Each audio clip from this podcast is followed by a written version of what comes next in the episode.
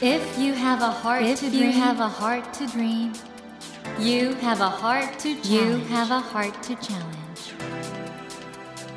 take that Take challenge that challenge and realize, and realize your dream. Your dream. Dream Dream Heart. Heart. ドリームハート政教新聞がお送りします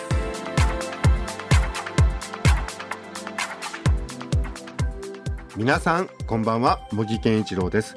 東京 FM のスタジオから全国38局ネットでお送りしています。ドリームハート。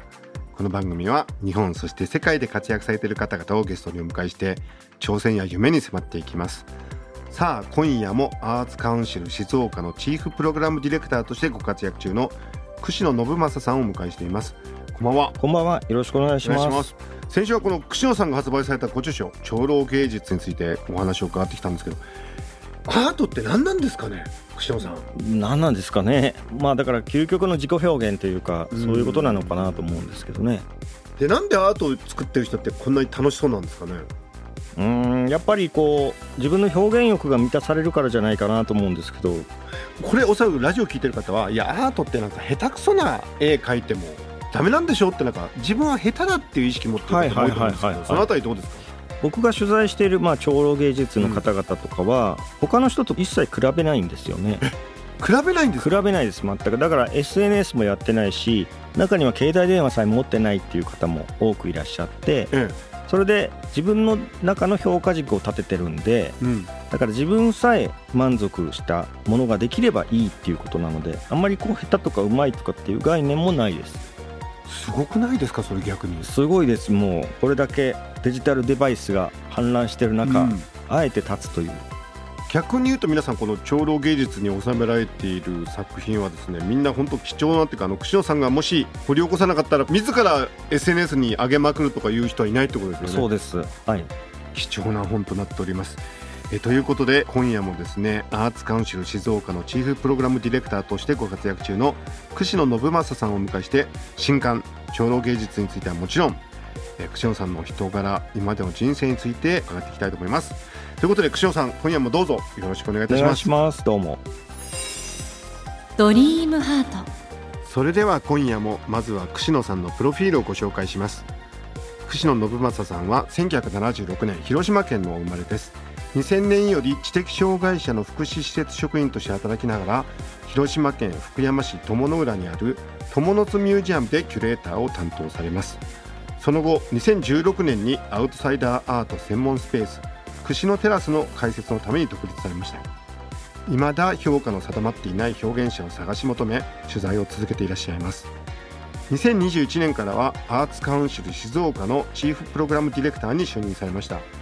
総務省主催令和3年度ふるさとづくり大賞にて総務大臣賞を受賞されていらっしゃいます。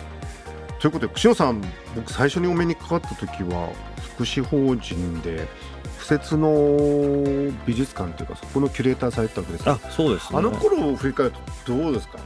あの頃は結局まあ障害のある方の支援もしながらそういった美術館のキュレーション業務もさせてもらってたって感じですね。ですからその支援の仕事もかなり大変だったんですよね。そうですね。もう本当最重度って言われてる障害のある方たちの夜勤をしたりとか現場の支援もしてました。夜勤ってことはもう一晩中？そうです。いわゆるその福祉の本当仕事をされながら、はい。同時にキュレーターやってたってかなりハードワークだったんじゃない？かなりハードワークですね。はいどんな感じだったんですか？まあもともと僕障害者福祉から入ってるので、うんうん。まあそういう方たちと触れ合うのはすごく楽しいし今もアーツカウンシルでそういった障害のある方の支援みたいなのもさせてもらってるので。あ今もそういう仕事を続けてらっしゃるんですね。続けてます。はい。串野さんはもともとは岡山大学教育学部で障害児教育を専攻されていて特別支援学校教員をその当時は目指していらしたということなんですけどもこれどこでそこからアートの方に関心が広がっていったんですか？これはもともと特別支援学校の教員になろうと思ってたんですけど、うん。たまたまその募集がなかったんですよ、うんで仕方なく近所にある福祉施設に入ったんですけども、えすごい重度の障害のある方々がたくさんいらっしゃってで障害のある方が例えばお風呂の時間になったら手を引っ張ってもらって体を洗ってもらうとかご飯の時間になったら介助して食べさせてもらうっていう姿を見て何かこう自己主張できるもう少し自分がここにいていいんだっていう存在を障害のある方も持つべきじゃないかと当時新人のペイペイの僕は思いまして。うん。で木工班に僕配属になったんですけどもそこにある機械をもう全部処分してえ？アート活動しましょうということで、まあ、上司を説得してこういうことを始めたのがまあきっかけです。ここら辺はね僕あのぜひ串野さん一度本当にちゃんとなんかまとめて書いといていただきたいな。僕だから当時あの串野さんの福祉法人の上の方ともお話しててすごい理解のある方々でしたけどそうですね。はい。でもそうは言ってもかなり画期的なこともうだから福山で革命を起こした感じですよね。まあだから例えば障害のある方もでうんも本当に重い方で別に絵を描きたいわけじゃない方だったんで、うん画用紙を渡しても破っちゃうし、うんクレパスを渡しても口にしちゃう方がいらっしゃって本当にどうしたらいいんだろうから始まりました。そして友の津ミュージアムこれもだってあんな立派なミュージアム作るってのもものすごく苦労があったんじゃないですか？そうですねその中からまあ全国にうん、1年目2年目の時は本当に全国の福祉施設とかアート活動してるところにもう休みなしで動き回って勉強して帰って、うんでそうしたところうちの施設でもそういういわゆるスター選手のようなうん芸術的才能を持った方が花開いていってでそこから美術館を作ろうという流れになってああいう美術館ができたって感じです。これよくある議論だと思うんですが、まあ、今スター選手っておっしゃいましたが、はい。エイブルアート障害者アートの中でも注目されるような作品を描かれる方と、はい。まあ、そうでもない方いらっしゃるじゃないですか。はいはい。そのあたりってだからよく議論になると思うんですけど、うんうん。串野さんどうお考えになるんですか、これはもう本当にある意味例えばやはり障害のある方のアートの中でも、うん。やっぱりこう先駆的というか早く発見されてある意味スタイルができている方がいらっしゃれば例えば同じ名前を繰り返し書くとかはいそういった方がいらっしゃれば他の県でもそういう方がいるとどうしても二番煎じ思われちゃって。なるほど。まあそれは現代アートの世界もそうなんですけど、うんそういうのはちょっとこう悲しいとこかなと思いますね。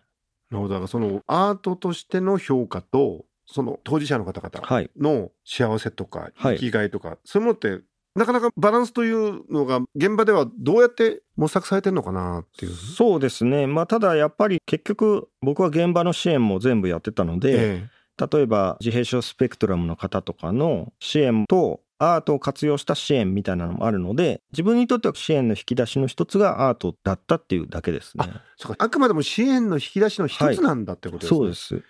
あの一方で最近ではそのエイブルアートなんかもかなり市場性が出てきて商業化というかあの、まあ、売れる作家さんも出てきてて、ええそうですね。でそれはある意味では現場で、うん。あの支援する上でも役立つからいいって考えてもらうと思うんですけど、はい。そのあたりの動きはどうですか、ちょっとそこは実は懸念してる部分があって、え例えば面白い作品ができたからそれを商品化しようとか、うん。販売しようっていうのは現場のスタッフが決めちゃうとこがあって、でそれって実はその人の人生を別のルートにこう軌道修正してることになるんですよ。うんうんうんで茂木さんもご存知のように特にこう美術の市場っていうのはすごくやっぱ競争主義だし、うんそこに乗せちゃうとその人の人生がまた変わっちゃうので、うんその辺はちょっとこう慎重にならざるを本当は得ないといけないかなと思ってますね。難しいですね今日でもお話ししてて改めて思うのは串野さんはあくまでもその当事者の方々の幸せっていうかそこにやっぱりかなり今でも重点を置かれてらっしゃるんですね。そうですね。まあ作品を通じてその人を知ってほしいっていうのがやっぱり一番で、こんな面白い人生を歩んでいるとか、やっぱ自分の参考にさせてもらってるってとこが一番ありますね。それ今までのご著作でもそれは貫かれてますね。あありがとうございます。あの本当に皆さんあの串野さんの本をいろいろ検索して読んでいただきたいんですけどアートとしてこの作品がこうだっていうところは本当に最小限で本当にその人の人生淡々と紹介されてらっしゃいますもんね。そうですね。はい。あれはそういう思いなんですね。そうです。やっぱりその人たちにもう少し光を当てたいし、すごく学ぶべき点が多いっていうことですね。これどうでしょうか？あの現代はいろいろ息苦しいとか生きづらいっていうような意見も、まあ、いわゆる健常者の方々とかでも聞かれるんですけど、はい。このラジオを聞いてらっしゃるその一般の方々にとってこの、まあ、エイブルアート障害者アートそしてこの長老芸術こういうものに触れることの意味って何だと思われますか？そうですね、まあ、一般的に言うと例えばアウトサイダーアートっていうと、うん。まあ、障害のある方のアートって思われがちなんですけどもじゃあ何かそういう特別な欠損とかうん。障害がないと面白いアートができないのかというとそうじゃないと思っててだから高齢者というですね誰でも通る道のアートを僕は今推してるって感じですね。長老芸術だったらこれは誰でも通る道だから。そうです。ね。はい。なるほど。茂木健一郎が東京 FM のスタジオから全国放送でお送りしています「ドリームハート。今夜もアーツカウンシル静岡のチーフプログラムディレクターとしてご活躍中の串野信正さんをお迎えしてお話を伺っています。ドリームハートこのアーツカウンシル静岡ってのはどういう仕事をされているところなんですかね？これはですね、まあ、いわゆる静岡県内ではい。アートプロジェクトを促進する組織なんです。おー中間支援組織で、はいはい。メインは助成金を出していろんな県内各地の団体にアートプロジェクトをやってもらうという。はでそのテーマとしてるのあがはい。県民みんなが表現者になるっていうのをテーマにしてるんですよ。じゃあさんにぴったりですね。そうだからぴったりなんですよねそしてこのチーフプログラムディレクターというのはじゃあどういうアートプロジェクトを支援するかっていうのをいろいろ調査して決められてらっしゃる基本的には NPO 団体とか、うんいろんなグループの方が応募してくださってはい。それを僕らが現場に行って支援したりとかあと企業とアートプロジェクトを展開したりとか長老芸術のこともやってますし、まあ、い。ろんな活動をやってますね。あそうなんですね、串野さんと知り合って11年ですけど本当にどんどんどんどん活躍されていえいえいえ。雑誌「美術手帳」でも連載されてるし、はい。NHK でも番組されましたし、自分がだんだんメディアの中で活躍する立場になってきてるわけなんですけど、はいはい。そのあたりの変化って？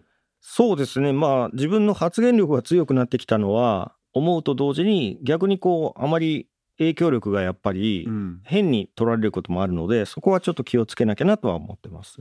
そしてあの串野テラスご自身の持ってるアートギャラリーこちらはどうですか今？こちらは今僕が引っ越してることで一旦クローズはしてるんですけども、ただ取材みたいな活動は続けてるので今後もそれはベースとして続けていきたいなと思ってますね。そして今大学院で研究されてらっしゃる。そうです。はい。これは修士課程？修士課程です。京都芸大です。で完全オンラインでして。あじゃあ京都のあそこに通う必要はない？必要はないんです。これはあれですか修士取った後博士も取るよって。まだわからないんですけどもやっぱ僕美術の、まあ、本格的にちょっと勉強してみたいなというのと、ええええ。やっぱこういう長老芸術の方を取材してるといくつになっても始めることに遅くはないっていうのはすごく背中を押されまして、ええ。今47なんですけどだから大学院は1年になってるって感じですあそこさんがもうだから長老芸術作家さんを見るともう年齢関係ないから。関係ないからってこと。で当然自分ももう大学院もそうです。やるとはい。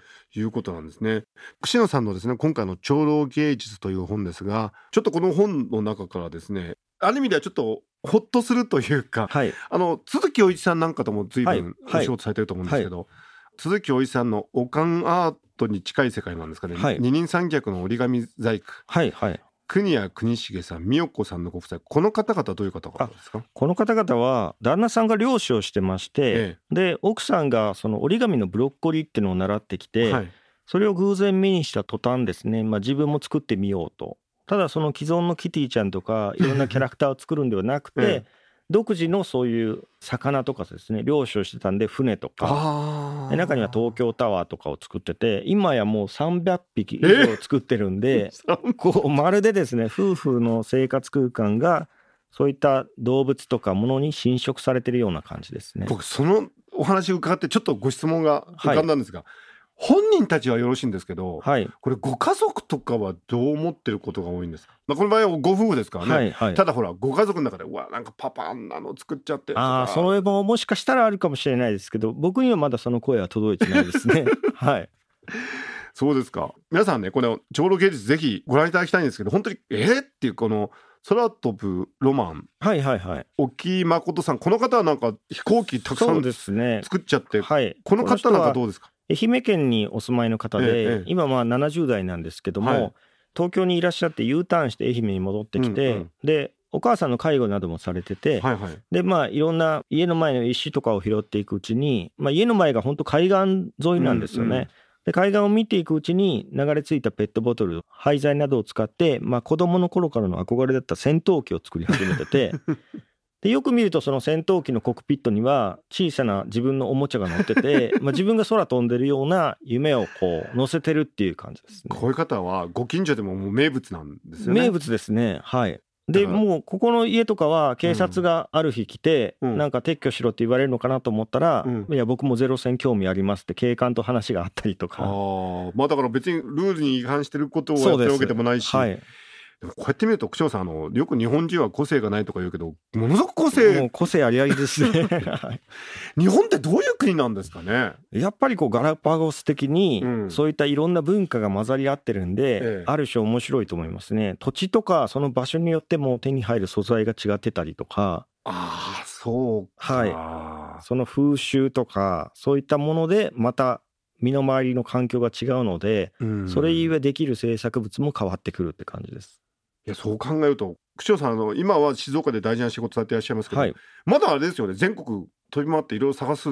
あそうですね。あの静岡に5ついろんなところへ行かしてもらってたりしてます。ええ。はい、まだまだ漏れてる方いらっしゃいそうですか？まだまだいらっしゃると思いますね。はい。これあの、垂れ込みっていうか、あの、こういう面白い人いますよっていうお知らせはどこにすればいいんですか？そうですねアーツカウンシル静岡の方にいただいても結構ですし、ええまあ、僕の SNS とかにいただいても結構ですしいろいろ日々いろんな情報が入ってあき、ますのでやっぱり情報提供あるんですねありますあります。はいでもすぐにはいけませんもんね。まあすぐには行けないんですけど最近はこう街を歩いてて偶然そういう人とすれ違うっていうのも割とありましてそうなんですか？はいえでもうすぐに U ターンしてえ、追いかけていっててさんの目が超えてきた。ちょっとそういうなんかインスピレーションがすごく敏感になってきました最近は。それついて、ついてっていうか、あの、ちょっと取材し、はいはいそういうケースもあります、ね。あなたの家行っていいですかみたいな。はい。あとはあの Google のストリートビューで探すっていうのもありますね。はい。だからあのそこに実際行くときは、うんあの既視感がすごい強いんですよ。Google で通ってるから。お話伺ったら僕もなんか探してみようかなって気になってきましたね。はい。これぜひリスナーの方もね、そういう形で探していただけたらなと思うんですけども、えーそんな串野さんですが、静岡県にあるアーツカウンシル静岡にて、来月10月3日から10月8日の6日間、全国各地で人知れず創作を続けている高齢の方の芸術表現を一堂に集めた長老芸術の展覧会を実施されます。そして、展覧会に物理的に行けない方はメタバース上での展覧会空間も準備中ですはい、そうですね。これはちょっと画期的ですね。えー展覧会の詳しい情報はですね、アーツカウンシル静岡の公式サイトをご覧ください。ドリームハートのホームページにもリンクを貼っておりますのでご利用ください。ということで、串野さんの本当に友人として11年間、はい。どんどんどんどん活躍の領域を広げられてるんで、本当にあの、嬉しいと同時に、ここの底からリスペクトするんですけど、いえいえ今大学院にも行かれてね、また学位も捉えようとしてるってことで、今後、どういう方向に活動を持っていきたいですか？今後はまだその自分の方向性はわからないんですけども、やっぱり高齢者の方を取材させてもらってるんでどんどん可能性はまだまだいろんなことがあるなというのは感じてますね。あのこの番組のテーマは夢そして挑戦なんですけども串野さんのこれからの夢挑戦何でしょうか？えっとまあ大きくてちっちゃいような夢なんですけど死ぬ時に後悔しない人生を送るのが僕の夢ですね。なんかちょっとかっこよすぎるんですけど 全く想定してないかっこよさでした。それが長老芸術家の方々を取材してると、うんみんな僕最後にまさにこの「ドリームハートみたいに、うん、あなたの人生どんな人生でしたかって聞くんですよ。うんうんそうするとみんなこう後悔がないって言うんですよ。えー、そう？はい。誰一人として何かやり残したことがあるとかっていうのは今まで聞いたことがなくて、ちょっと感動しました。あそうですか、はだからそういう人生を送りたいなと思ってます。なんか素敵すぎてねちょっと うんなんか欠点とかないんですか？串野さんはいや、いっぱいありますよ。例えばどういう欠点が？例えばですか、うんうわ串野さんはこういうところがなんでしょ抜けてるよねとかう。今はないですね、でも。ない。リスナーの皆さん、お気になったりとか、あの、本当にもう、ないと。はい 欠点がないと。ぜひ、もうこれからも本当素敵な、はいえーお仕事を続けてください。ありがとうございますのそしてまた、あの、物事を進んだ時には、また番組ではい。お話を伺わせてください。よろしくお願いします。茂木健一郎が東京 FM のスタジオから全国放送でお送りしています、ドリームハート。今夜もアーツカウンシル静岡のチーフプログラムディレクターとしてご活躍中の串野信正さんをお迎えしました。本当に2週にわたってありがとうございましたあ。りがとうございました。